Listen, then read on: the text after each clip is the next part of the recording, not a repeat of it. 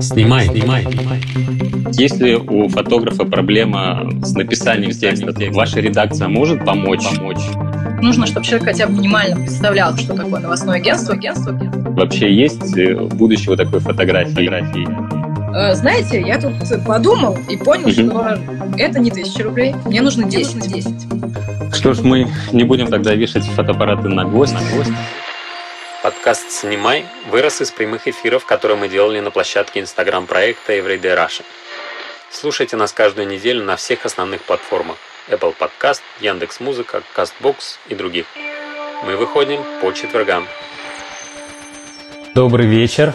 С вами снова Костя Гуляев. Сегодня у нас в гостях э, Мария Косарева, фотодиректор одного из ведущих в России интернет-изданий «Лента.ру», и э, если коротко, то мы сегодня говорим о том, как попасть в ленту лента.ру. Сейчас я приглашу Марию к эфиру. Признаюсь, до эфира я не был знаком с Марией, поэтому будем знакомиться с Марией вместе с вами. Мария, да, добрый привет. вечер. Можно на ты? Отлично, я только за. Давай знакомиться. А, расскажи, пожалуйста, в качестве знакомства, как складывался твой путь, связанный с фотографией, и как, собственно, он тебя привел а, в Лентуру?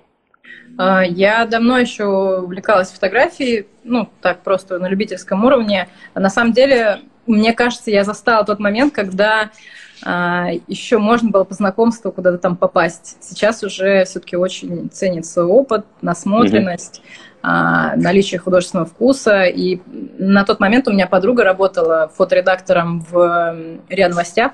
Угу. Вот. Ну и, собственно, я сказала, слушай, может быть, у вас есть там место какое-то, и она меня туда позвала. Но я говорю, тогда это было как-то проще, мне кажется. Угу. Сейчас уже такой сценарий я не очень себе представляю. Ну, то есть ты и начинала именно как фоторедактор?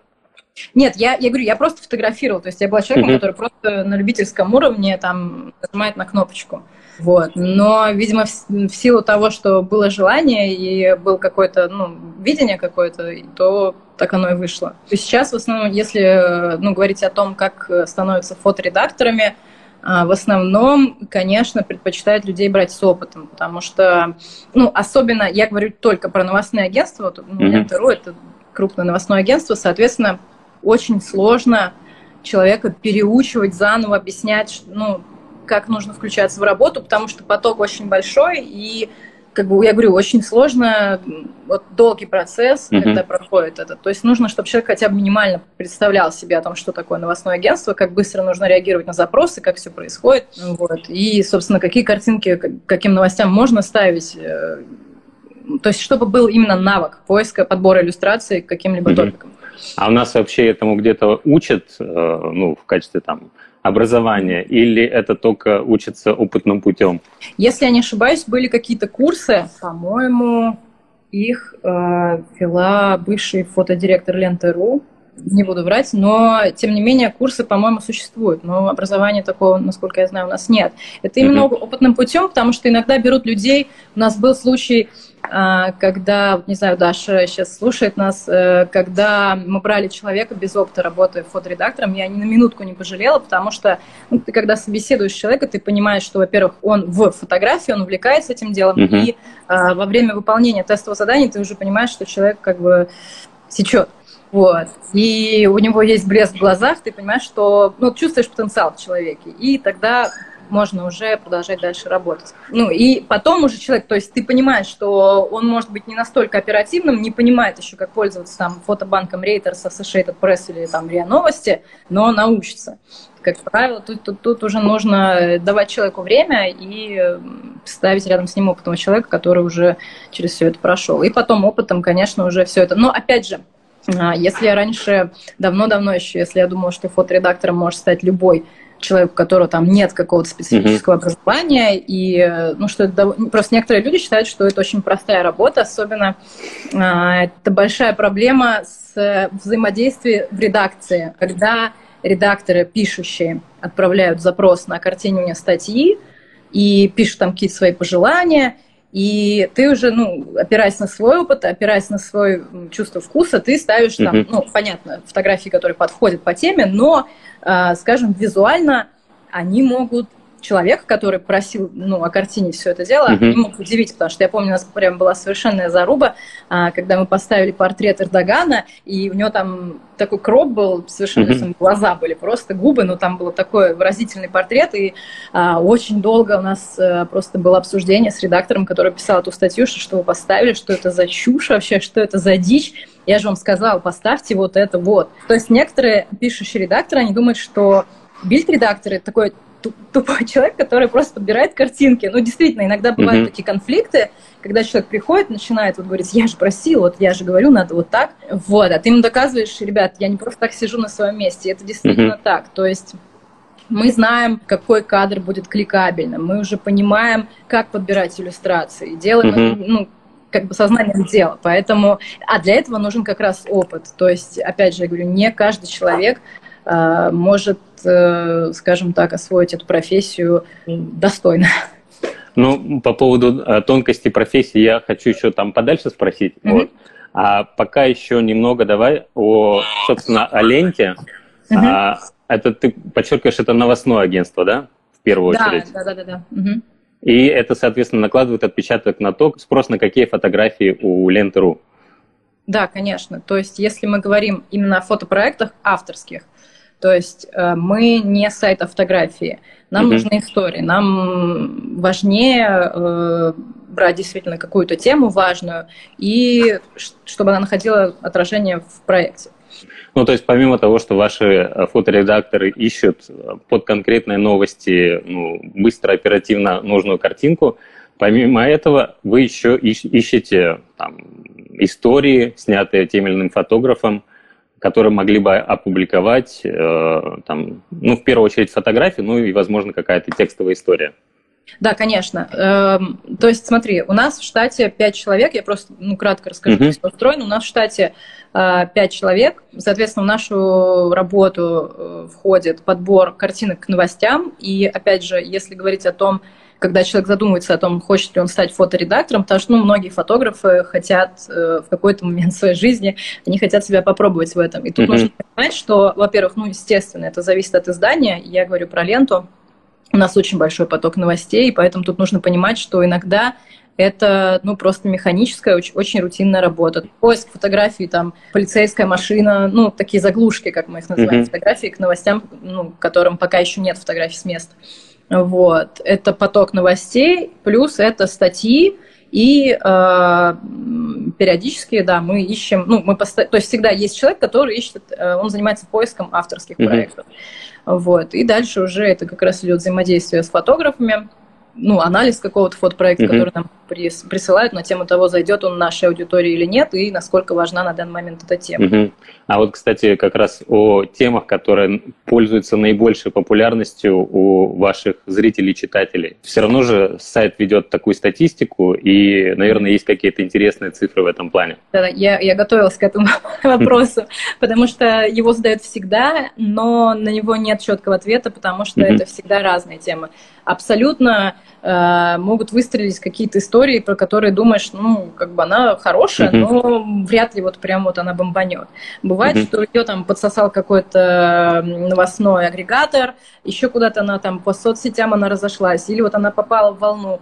И совершенно какие-то темы могут очень сильно удивить. Тема, которая нас заходит всегда, это э, военные архивы, которые нам присылает Артур Бондарь. Конечно, смотреть э, на фашистов, которые э, играют на гармонии, всегда интересно. Ну, правда, mm-hmm. нет, у него потрясающие архивы.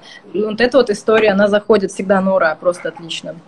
А еще какие-то... Если рассматривать за всю историю ленты, ну, уже после смены состава, уже mm-hmm. а, с нашей фоторедакцией, а, как ни странно, самый самая просматриваемая галерея была первая, это, сейчас будете смеяться все, а, это голая йога, но это было давно, это было mm-hmm. очень давно, еще где-то в 2014, может быть, году. А, вот.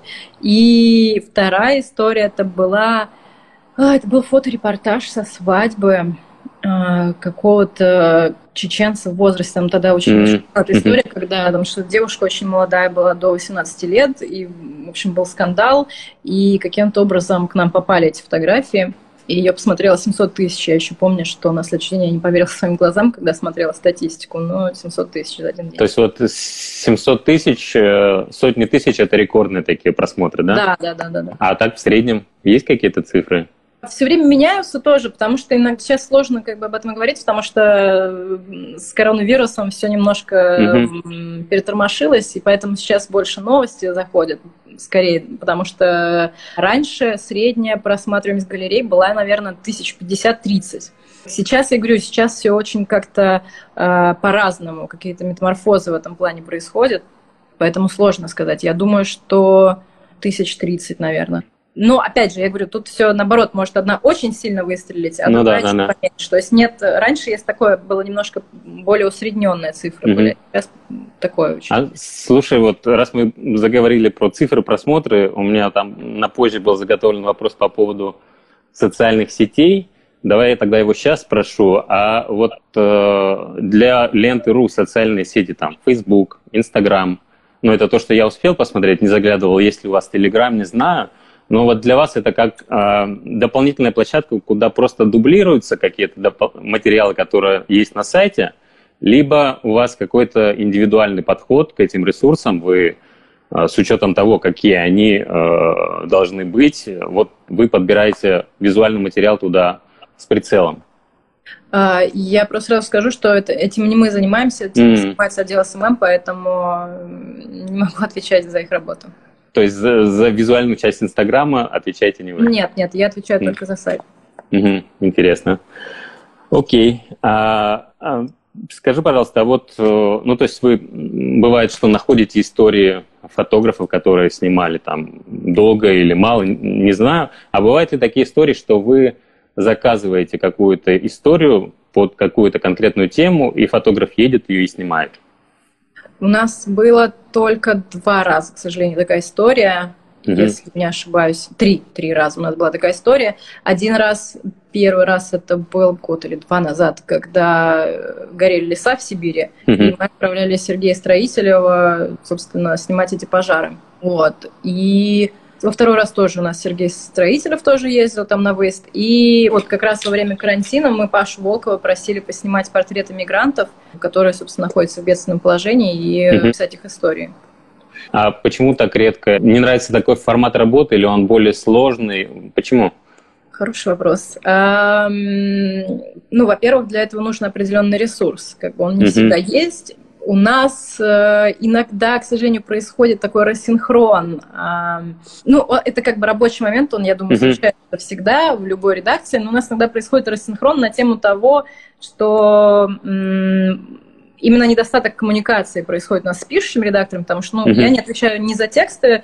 А, у нас как все время происходит? Если там присылают нам какой-то проект, сначала я его смотрю, смотрю визуальный ряд, смотрю тему, uh-huh. ну, проглядываю тексты, а потом уже отсылаю это все пишущему редактору, который оценивает, насколько он, насколько даже не только он хорош по наполнению, насколько они знают, как его подать. И дальше мы уже обсуждаем, подходит нам эта тема. А, собственно, вот в плане продюсирования, ну, во-первых, я говорю, все отталкивается от ресурса, во-вторых, не всегда происходит вот эта вот э, связь, когда кто-то находит тему, пишущий человек, mm-hmm. и понимает, что, о, а давайте это снимем, это будет круто. Вот. И плюс не всегда, оно не всегда, не то чтобы не окупаются, но так как очень много фотобанков, которые предоставляют контент, откуда можно все это взять, уже готово, mm-hmm. то, ну, к сожалению или к счастью, mm-hmm. выбор встает все-таки в сторону фотобанков. Ну, то есть э, авторские истории интересны, но они постольку поскольку. И если присланные вас заинтересуют, то они пойдут.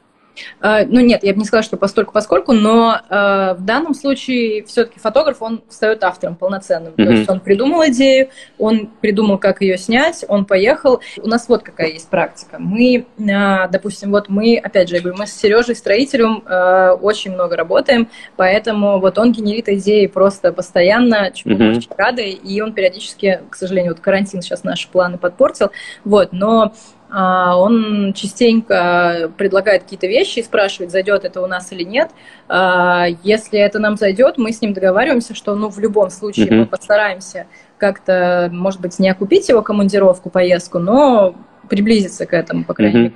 Mm-hmm. Вот. И опять же, если мы понимаем, что эта история точно не наша, то мы с ним это обсуждаем, говорим, mm-hmm. что нет, Сереж, ты, ну, если хочешь, езжай, но, к сожалению, нам это вряд ли заинтересует. И он уже сам оценивает, насколько ему... То Интересно есть это, это да. Такое. Ну да. Так. Ну, вполне рабочий процесс, mm-hmm. который полностью зависит от э, качества коммуникации между вами и фотографами. Я думаю, это вполне рабочий вариант. А вот, ну, если гипотетически рассматривать, да, вот, скажем, у тебя есть задача снять какую-то историю, ну, например, там же в Сибири, да, где горели пожары. Mm-hmm. Вот как э, тебе проще было бы отправить э, человека из Москвы туда или найти тамошнего сибирского фотографа, чтобы он снял эту историю? Если я буду ну, сто процентов уверена в этом сибирском фотографе, то, конечно, возьмем сибирского фотографа. Но это не всегда складывается так. А на чем строится вот эта уверенность? Во-первых, э, либо мне кто-то рекомендует, но кто-то mm-hmm. рекомендует там из фотошколы, потому что у нас была такая история, э, мы просили снимать э, и искали тоже через рекомендации, вот, нам посоветовали, ну, опять же, это должны быть рекомендаторы тоже проверенные люди, вот, то есть если они понимают, разбираются в деле, в вопросе, то, конечно. Mm-hmm. Ну, а предположим, если бы была так некая база фотографов по всей России, да, и в том числе там московских, сибирских, уральских, дальневосточных. Вот ты как редактор готова была бы пользоваться такой базой, или тебе все равно требовались бы еще рекомендации кого-то? Ну, то есть в базе ты бы видела, скажем, портфолио этого человека, его наиболее успешные работы. Тебе бы все равно рекомендации требовались? Или можно было бы чисто вот по визуальному ряду и установив э, ну, какую-то коммуникацию с этим человеком и поняв, что вы сработаетесь, а, как вот ну, смотри, во-первых, у нас есть база своя, естественно, uh-huh. мы ее со временем составляли, то есть у нас там есть документик, в котором написано, где кто обитает. Вот. Насчет базы, просто очень редко бывает, когда вот действительно нужно взять и вот в какой-то точке кого-то найти. Uh-huh. И прям uh-huh. резко и быстро. Потому что, во-первых, либо там уже есть фотограф, который снимет для РИА Новости, там, для ТАСС или для коммерсанта.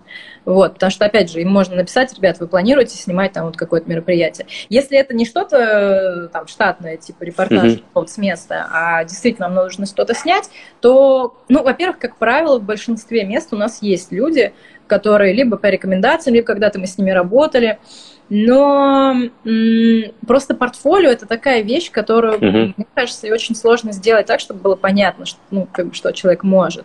Проблема в том, что не все могут качественно составить себе портфолио. человека, например, на портфолио ревью просишь показать какие-то 10 своих работ, а, ну, тут очень сложно понять, насколько э, человек действительно э, хорошо сможет сделать то, в чем mm-hmm. будет состоять его задача, потому что каждый хорош в своем, и под каждую задачу ищешь специфическую, ну, все-таки уже учитывая специфику. Ну да, да, да. Вот, поэтому скорее это, это все-таки сарафанное радио, потому что, опять же, есть куча э, групп, в которые можно написать запрос, ребят, э, посоветуйте кого-нибудь Барнауле. Mm-hmm. Если mm-hmm. человек сразу посоветуют, просто уже дальше понимаешь по коммуникации с человеком, когда ну, ставишь ему задачу, как он реагирует, и mm-hmm даже если у него, допустим, не такое хорошее портфолио, примерно ну, ощущение складывается от того, получится у него или нет. Ясно. Тогда давай еще э, пару слов по поводу того, как, э, чем занимается фоторедактор. Просто я поясню, что действительно бывает э, такой стереотип, что, ну, что там картинки смотреть, Да-да-да. целый да. день листаешь картинки угу. и вроде как все прикольно. Но я даже лично по своему опыту отбора фотографий для RD Russia я понимаю даже на таком объеме, что это тяжелейший труд. Вот. Mm-hmm. Еще он, ты сталкиваешься с тем, что есть э, при том море визуального контента, э, качественный контент составляет лишь небольшие капельки в этом mm-hmm. море. И вот э, расскажи поподробнее, чем занимается фоторедактор Лента.ру? Um, ну вот э, как раз если вернуться к теме того, что там такого картинки целый день смотреть, то, во-первых, а, нужно понимать, что ну, у нас иногда бывают стычки. Раньше были, сейчас как у нас редакция перестроилась, и уже нет таких вопросов, когда человек говорит, ну вот, вот же картинка я в гугле нашел, почему нельзя взять? Вот, но это классическая, я думаю, боль любого фоторедактора. Ну, вот такие вещи, то есть это нужно понимать, нужно понимать, где можно брать, где нельзя. А, нужно понимать, что, опять же, через тебя проходит огромный поток информации. Ты практически курсе всего, что происходит в мире, всех войн, конфликтов и всего. И если падает самолет, ты сидишь и ищешь фотографии mm-hmm. вот с падения самолета. В этом тоже ничего приятного нет. Естественно, плюс ты на стрессе, потому что нужно же быстрее, о боже мой, нужно mm-hmm. мониторить все. Вот, еще нужно четко знать, а, где искать информацию. То есть, если ты ищешь картинку упавшего самолета, там нужно мониторить вот там соцсети, а, телеграм-каналы, рейтерс, а, еще что-то. Ну, ты всегда должен понимать, где что ты можешь найти. Если ты хочешь найти какой-нибудь daily life, какой-нибудь э, просто жанровую красивенькую фотографию, mm-hmm. заход э, к статье, нужно искать там вот там. Нужно вот mm-hmm. такие вот галочки там поставить, вот, вот так вот сделать. То есть все это на опыте, ты понимаешь, какой э, фотобанк дает какой контент. То есть нужно в фотобанках разбираться, нужно в соцсетях разбираться. Плюс ты как бы работаешь 24 на 7. Тебя могут, если в Турции военный переворот, тебя разбудит 3 часа ночи, если кто-нибудь умрет, тебя разбудит 3 часа ночи, ты будешь собирать фотогалереи про этого человека. Но это не каждый день случается, ну. случается. Вот, поэтому нужно, к сожалению, фото, ну, как любой человек, который работает в новостном агентстве, он практически никогда не выключает свой телефон. Вот. А, то есть это постоянный мониторинг, это постоянное вот состояние быть в курсе всего и, я говорю, уметь рыть там, где нужно. И mm-hmm. уметь оперативно что-то делать. Плюс э, это вот одну сторону работы возьмем. Э, у нас мне кажется, состав, ну, состав фоторедакторов наш, он сделан э, максимально продуктивно, потому что э, есть люди, которые очень оперативно реагируют, ну, как mm-hmm. мне кажется, это вот прям залог успеха каждого коллектива, то есть человек, который может оперативно mm-hmm. реагировать, опять же, он знает, где рыть, он знает, где искать, он в любой момент тебя выручит. Есть человек, который отвечает больше там за визуальную составляющую, например, человек, который занимается больше поиском фото выставок каких-то, то есть он готовит, он уже вот он как раз ищет фотогалереи именно, чтобы визуальный uh-huh. ряд был. А другой человек, который занимается как раз поиском фото проектов авторских, который сотрудничает с фотографами, который, возможно, сам фотограф и учится в фотошколе и знает всю вот эту среду. То есть это очень такой организм, очень многосоставный, и uh-huh. у каждого человека свои а, преимущества свои сильные стороны. Я так понимаю, что помимо этого еще есть э, некая формальная часть, то есть, э, ну, не все же фотографии ты можешь взять просто так из фотобанка, заплатив, но где-то нужно и договориться о том, чтобы получить права на публикацию этих фотографий. Вот по этой части тоже что-то можешь сказать? Насколько много занимает вот такая работа у фоторедакторов? Это очень маленький процент нашей работы, потому что, как правило, либо все Сейчас эра вот телеграм-каналов, когда mm-hmm. очень много вещей можно там найти. Но, опять же, это ЧП, происшествие, что-то вот с места такое. Потому что потом уже, вот если что-то серьезное происходит, потом очень быстро, очень оперативно подключаются фотобанки. Они тоже, они точно так же могут сотрудничать с пользователем там Инстаграма и у них покупать фотографии. Поэтому mm-hmm. вот этот вопрос не встает. Вот. Именно в плане запроса фотографий, ну, довольно редко это случается на самом деле когда нужно что-то такое прям, что больше никто не снял. Угу. Ну, это действительно, это очень редко. Ну, тем не менее, такая, э, что, я к тому, чтобы люди понимали, что такую работу фоторедактор тоже должен проделать.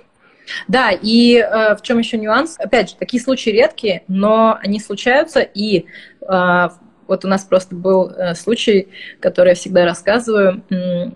Была совершенно у нас безобидная фотогалерея про грозу в Москве. Потому что это было давно еще, это было не это лето, когда гроза, это уже каждый день, там, неважно. Вот, а прям была гроза.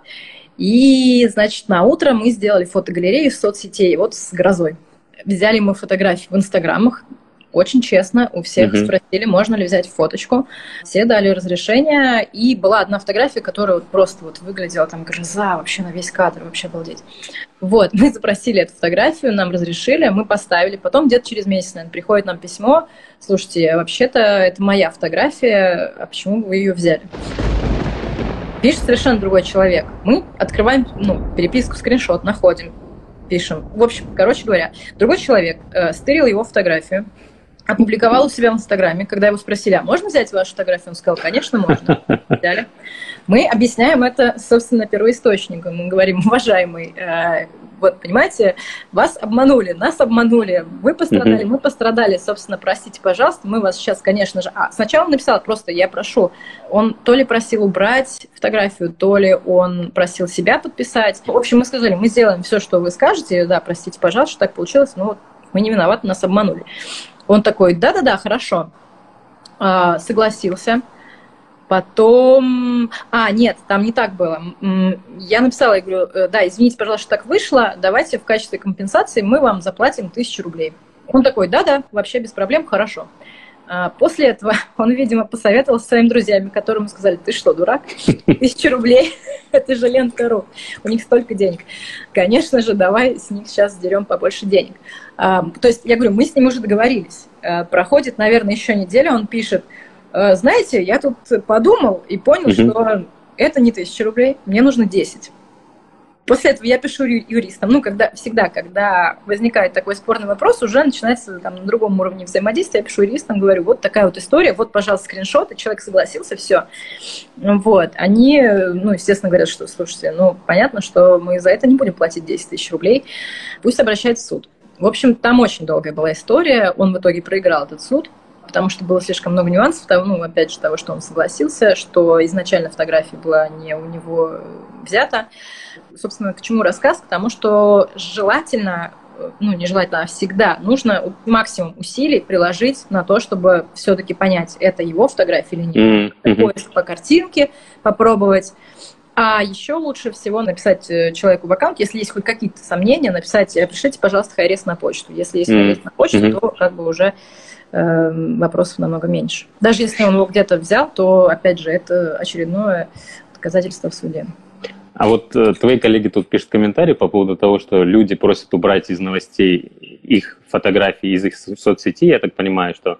А ты не могла бы прокомментировать, вот я просто сам э, наверняка не знаю, по закону, э, там, например, опубликованная у меня в Инстаграме фотография, она может оказаться у вас э, ну, с подписями, соответственно, но без э, там, оплаты, без получения отдельного разрешения. Ну, э, есть такая история, как цитирование. То есть, если, угу. скажем, новость будет о том, что там москвич, неважно кто там, снял радугу тройную, и пишет там дальше, москвич там такой-то, такой-то, аккаунт такой-то, такой-то, снял вот радугу, тра-ля-ля-ля. Угу. У нас фотография радуги. То есть, как бы мы не взяли 10 фотографий, мы не напечатали ее. Вот такой вот огромный у нас маленькая угу. фотография этой радуги. Угу. У нас полностью указан источник с, с гиперссылкой, с названием угу. аккаунта. У нас в новости указывается о том, что вот, собственно, новость об этом. То есть это цитирование. Здесь, скорее угу. всего, человек проиграет, потому что, ну, это цитирование. То есть в этом случае даже не обязательно его э, получить согласие, или это все равно обязательно получение его согласия? Желательно, но это не обязательно в том плане, ну, естественно, мы постараемся это сделать. Но ага. закон, в принципе, допускает, да, что это цитирование. Да, да, да. да. Угу. Ясно. Ну, просто для меня это была э, непонятная история. Вот. Спасибо, что прояснили. А, я хочу тебя поблагодарить, э, тебя лично и в твоем лице всех других фоторедакторов, которые отвечают на письма фотографов. Ну, это действительно так, потому что э, я сам, ну, наверное, уже пару месяцев назад отправлял тебе письмо с предложением там своей... Я помню своей... что-то знакомое, да. И у меня, у меня очень большая проблема, я очень плохо запоминаю фамилии, просто кошмарно. Ну, а, да. Но когда я увидела Константин Гуляев, думаю, что-то ужасно знакомое. Я зашла на твой сайт, посмотрела, вспомнил проект «Американец ага. вот это, я его видела. Ага. Но думаю, ну что-то здесь не так, что-то другое должно было быть. Ну вот видишь, э, я, собственно, написал письмо, предложил и получил ответ. Ну как бы неважно, что вас история не заинтересовала, но я был счастлив все равно, в принципе, получить ответ от фоторедактора. Мне сказали, ну, не подходит. Окей. А вот скажи, каким должно быть письмо от фотографа, чтобы фоторедактор на него ну, вообще никак не ответил? Я не знаю, как остальные, но Я, например, а, ну, я стараюсь всем отвечать, но бывает, когда человек пишет вот столько о себе, mm-hmm. и вот внизу вот такой вот проектик потом. А, то есть человек пишет, я закончил такую-то школу, я публиковался там-то, там-то, я такой классный, я такой крутой. Обычно, как правило, вот когда начинаешь это читать, вот это вот все вот представление, понимаешь, что дальше, скорее всего, будет такой пшик. Вот. И не, не то чтобы у меня есть какая-то практика, что я не отвечаю таким людям, но, как правило, ты понимаешь, что, скорее всего, ты по какую-то сейчас рассылку попал, человек отправил mm-hmm. всем вот свое там портфолио, а, ну, на такие письма я не отвечаю. Если, а, опять же, еще, когда ты понимаешь, что свои приходят, там, как, как правило, так и происходит, там, либо выпускники каких-то школ, либо mm-hmm. еще от кого-то. Ну, я стараюсь всем отвечать, но я говорю, когда я понимаю, что это просто такое вот сухое письмо, которое в основном mm-hmm. всем отправляются, ну, я понимаю, что человек, скорее всего, э, вряд ли заметит, что конкретно я не ответила. Mm-hmm. А тогда можешь дать какие-то рекомендации тем, кто вдруг собирается написать тебе, что должно быть в этом письме? Я понимаю, что, конечно, это не твоя задача учить сейчас писать письма такие, но, тем не менее, какие-то вот, назовем это, болевые точки, на которые не следует фотографам наступать, э, пытаясь установить коммуникацию с фоторедактором. Сейчас а, я еще вот вернусь к предыдущему моменту. А, почему я еще иногда, например, могу не ответить, потому что, понимаешь, когда человек пишет, ну, когда он совсем вот вообще не документальный фотограф, он mm-hmm. просто ну, снимает стрит и все, и говорит, я вот снимаю стрит. И вот он так это не называет, но он пишет, что я репортажный фотограф, там, тра-ля-ля. Когда я понимаю, что это, ну, совсем не наше, когда я вообще не могу, даже не то, что сказать, это не наша тема, а ну, нам не нужен фотограф, который снимает стрит. Это сложно в таких м, ситуациях ответить. А, я еще люблю отвечать, когда можно ответить, там, вот предложите заповеднику, предложите таким делам, вот предложите там в Бертон Флайт. А когда вот совсем, ну вот человек совсем не наш, вот вообще, вот он mm-hmm. просто вот ну, любитель фотограф, он просто пошел там снимать. Вот в таких случаях я тоже редко отвечаю. Mm-hmm. Когда документальный фотограф, плюс я понимаю, что вот этот проект не наш, а следующий может быть наш. Мы дальше уже выстраиваем коммуникацию. Вот, а по поводу того, как писать письмо. Ну, во-первых, всегда, э, ну, опять же, я говорю, тут неважно, как человек, э, где он публиковался и что он из себя представляет. Всегда все равно смотришь на работы. Поэтому нужно написать э, очень кратко. Вот у меня есть проект про то, там, стейтмент какой-то написать, там, не знаю, там, пять предложений. Обязательно, если у человека есть текст, нужно приложить этот текст. Ну, хотя бы часть, хотя бы какой-то фрагмент, потому что mm-hmm. как можно больше рассказать про свой проект. Потому что если человек пишет просто, вот я снимал проект там про жителей деревни такой-то, например, и все. Вот пять там примеров или вот все фотографии. Что дальше? В любом случае, если хоть, хоть как-то визуально это интересно, если ты понимаешь, что за этим может стоять клевая история, то в любом случае пишешь «Здравствуйте». А если у вас mm-hmm. какой-то текст? А, как правило, в таких ситуациях человек начинает просто придумать и писать текст, что в России там очень много сейчас заброшенных деревень. Это проблема, та-та-та-та. И вот, вот это вот просто вот, вот это вот general information, которая ну, нам не нужна совершенно. Мы mm-hmm. можем написать сами, у нас есть пишущие редакторы, это, этого делать не нужно. То есть человек должен а, если у него есть текст, и когда я спрашиваю, если у него текст, это имеется в виду конкретно текст про этих людей, история этих людей. Если mm-hmm. это портретная история, то, опять же, вот что может быть нашей историей, что не нашей историей. Если, к примеру, вот сейчас вот пока готовилась, вспоминала э, историю, э, недавно на фотобанке выложили, не могу вспомнить страну, снимали протестующих. А, снимали, это была чисто портретная история на темном фоне, но у них то ли транспаранты какие-то были у всех забавные, то ли у них маски, что-то у них такое было необычное, что реально это было ярко, как такой маскарад. Mm-hmm. Вот, здесь фотографии вот странных этих людей, а, которые ходят на протесты, но нет текста, нет истории, не, непонятно почему. То есть, ну, э, допустим, вот если бы сейчас снимать историю о протестующих в Минске, в Беларуси, например, mm-hmm. да, то просто хороших, даже замечательных портретов, там, с потрясающим светом, там, я не знаю, неважно каких, их будет недостаточно. То есть от каждого человека должен быть нормальный такой монолог, не просто что, ну, потому что меня достал, ну, потому что Лукашенко уже там, ну, или что-то, неважно. Mm-hmm. Даже не про политику мы сейчас говорим, вот про любую тему. Если это просто портретная история, без вот именно личных mm-hmm. историй, больших довольно, которые тоже, получается, не с наскока, не за пять минут, там, вот, скажите, ну, да А конкретный текст – это работа с героем. Вот если есть это наполнение, вот это я называю текстом. Соответственно, вот, это наша история. Даже если, я говорю, это потрясающе снято, любая там портретная история какая-нибудь, mm-hmm. ну, там должен быть текст, там должны быть переживания, рассказы героев, с которыми mm-hmm. работает фотограф.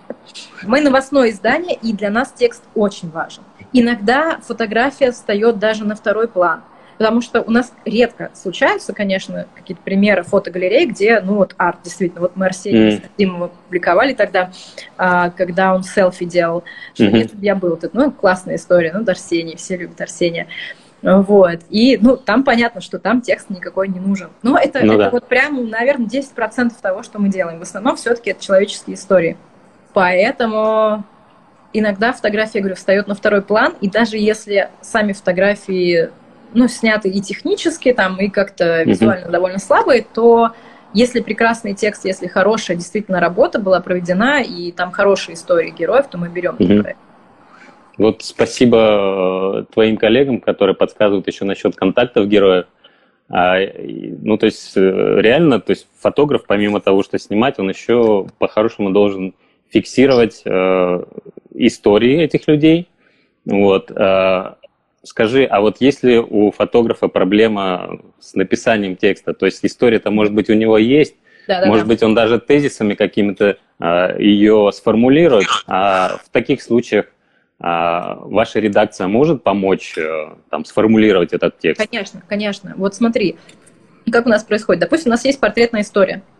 В идеале, вот правильно Коля написал, э, коллега, что э, если человек Допустим, во-первых, он берет интервью, он его записывает на диктофон. А, потом он его, например, расшифровывает а, и присылает нам, например, какой-нибудь коротенький бриф, вот такой вот, который он считает нужным. Опять же, в такой ситуации я всегда напишу, а есть ли полная расшифровка всего материала? Соответственно, да, лучше присылать полный текст, мы уже смотрим, что важнее, как мы умеем работать с текстом, соответственно, mm-hmm. даже если фотограф умеет работать с текстом, но все равно нам нужна полная информация а, потому что можно иногда зацепиться за то, чего он там не увидел, а мы mm-hmm. развили. Вот, то есть должна быть расшифровка, должна быть запись. Если вдруг у него не получилось либо на месте установить контакт, либо еще mm-hmm. что-то, но мы понимаем, что история важная, лучше взять заранее контакт, на всякий случай, если он, ну, в принципе, человек на контакт идет и готов поговорить, то у нас есть редактор, который позвонит, задаст там 10 вопросов, вот, и, э, собственно, да будет из человека такой текст, угу. который будет вот отлично сопровождать фотографию. Скажи, пожалуйста, ну, я так понимаю, что у нас уже, в принципе, у всех сложилось представление о том, как попасть в Лентору. Вот. И если у кого-то вдруг есть еще какие-то конкретные вопросы, то, пожалуйста, задавайте. Я думаю, что Мария вам ответит. Я хотел бы еще тебе задать несколько вопросов таких отвлеченных. А, я называю это о будущем фотографии. Вот... Э, я очень боюсь вопросов по фотографии.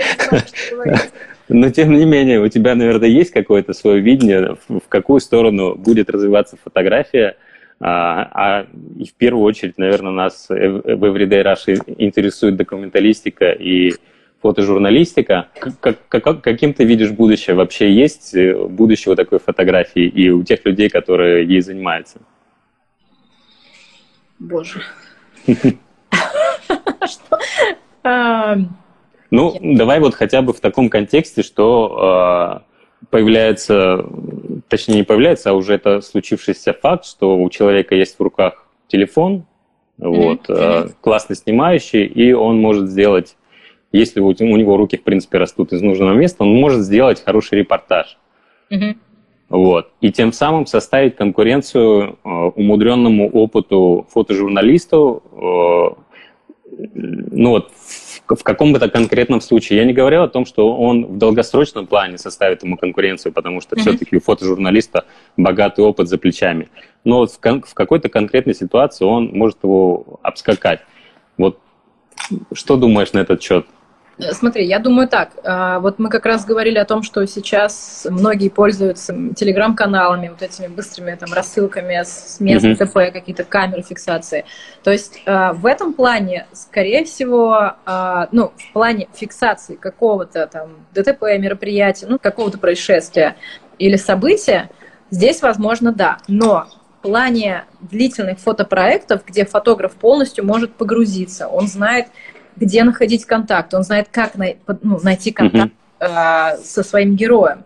То есть это же тоже фотограф, он кто? Он же не просто пришел, как бы сделал красивый свет, поставил и нажал на кнопочку. Mm-hmm. Он же, опять же, если мы говорим о портретах с текстом, он должен понимать, вот возьмем там Машу Гельман, да, которая ездила в деревню Светлана. Она же не просто, она не поехала, за один день все это не сняла, mm-hmm. она, она как бы она погрузилась. Она ездила туда, если я не ошибаюсь, больше года ну, тут как бы человек с телефоном, с камерой, он может, если он этим займется, то есть, ну, тут же как бы не предмет, да, нам важен не объект, там, через что он фотографирует. Mm-hmm. Тут важно, сколько работы ты проведешь со, с, с тем, что ты фотографируешь, с человеком, с местом, неважно. Mm-hmm. Вот, и поэтому мне все-таки кажется, что человек, который этим занимается, заинтересован в этом, то есть не просто так решил фотографировать, а он занимается этим, он чувствует, mm-hmm. он может погрузиться в тему, он знает, как это сделать. Вроде бы песня ни при чем, а какой большой смысл глубоко копает. В этом плане нет. Плюс э, в любом случае э, хорошая картинка, она цепляет все равно. Поэтому я думаю, что нет. Я думаю, что в плане именно длительных проектов, которые будут mm-hmm. выстреливать, выстреливать из года в год, из года mm-hmm. в год публиковаться, и ими будут восхищаться, и оно будет сохранять интерес, эта тема, то в этом плане нет. Слушай, ну ты упомянула фотофиксацию или там видеофиксацию. Вот на меня недавно произвели очень сильное впечатление кадры э, из Бейрута. Вот уже mm-hmm. не, собственно, съемки взрыва, а видео с камер наблюдения в квартирах. Да, да, есть, да, да, да. Ну, да, это... ты, ты, точно это видела. Да, конечно. И вот смотри, есть вот эта фи- фото- и видеофиксация, она, масштабы ее и объемы как бы разрастаются. Угу. И вот э, не, не будет ли так, что такой контент, полученный с фото- и видеофиксацией, вы, вытеснит, в принципе, новостных фотографов? Ну, смотря в чем. Если говорить о э, иллюстрации новостей, э, смотря какого эффекта мы хотим добиться. То есть, mm-hmm. во-первых, как происходит? Всегда, естественно, когда что-то где-то взорвалось, понятное дело, ты сначала идешь там в Телеграм, там еще куда-то, берешь первые кадры, которые хоть какие-то есть. Понятно, что иногда по своему драматизму или вот видео, которое мы можем увидеть, оно намного ну, сильнее, чем э, любая там съемка фотографа, который там mm-hmm. и, и сам крутой, и камера у него крутая, и он наснимал. Но он наснимал уже потом, естественно, в моменте, как бы, ну. То есть тут, как бы, если м- мы говорим о моменте фиксации, ну, о фиксации события, то, возможно, да. Но, опять же, если мы говорим о каком-то материале длительном, о каком-то фотопроекте, арт-проекте, но это уже другое. Тут, если мы говорим о том, заменит ли новостных фотографов, но, понимаешь, да. все равно в любом случае публикуешь, ты не, ты не сможешь э, так или иначе, представь себе сайт, да, вот просто банально, представь себе сайт, на котором там три но, материала, например, проберут. Вот, mm-hmm. и у тебя там на одной э, картинке вот это вот пиксельное изображение взрыва, на другой картинке, или представь себе mm-hmm. журнал, на котором там на обложке, ты же не, ну, не поставишь, скорее всего, это дело на заходную Ну картинку. да, да, да. Вот, то есть обложка, она всегда обложка. Обложка, mm-hmm. она мощная, ну, не побоюсь слова, красивая, вот, но это все-таки фотография. Все остальное это уже внутреннее наполнение. То есть оно не замещает друг друга, оно вместе существует ну, да. в любом случае. И кадры после, вот тот же Бейрут, они как бы идут вместе с э, видео с момент. Поэтому тут как бы, чтобы получить полную картину, ты смотришь как раз все эти материалы. Угу. Я думаю, нет. Вот. Что ж, мы не будем тогда вешать фотоаппараты на гвоздь, пока еще рано. А, спасибо тебе большое, что согласилась. А, отдельный привет Мише передаю за то, что он тебя... Да, Миша, я видела, спасибо, надеюсь. Пригласил. И... на ура. Да, и за то, что, Миша, спасибо, что так сложилось, что у меня появилась возможность познакомиться с тобой лично. Было очень приятно и полезно. Еще раз спасибо и до новых встреч. Да, спасибо. Счастливо. Это был подкаст «Снимай». Ставьте нам оценки и пишите отзывы в Apple подкастах. Мы их очень ждем. Также нас можно слушать на Яндекс Музыке, Castbox и ВКонтакте. И здесь можно и нужно ставить ваши оценки. Спасибо нашему саунд-дизайнеру Марине Вихровой и компании Saga Production.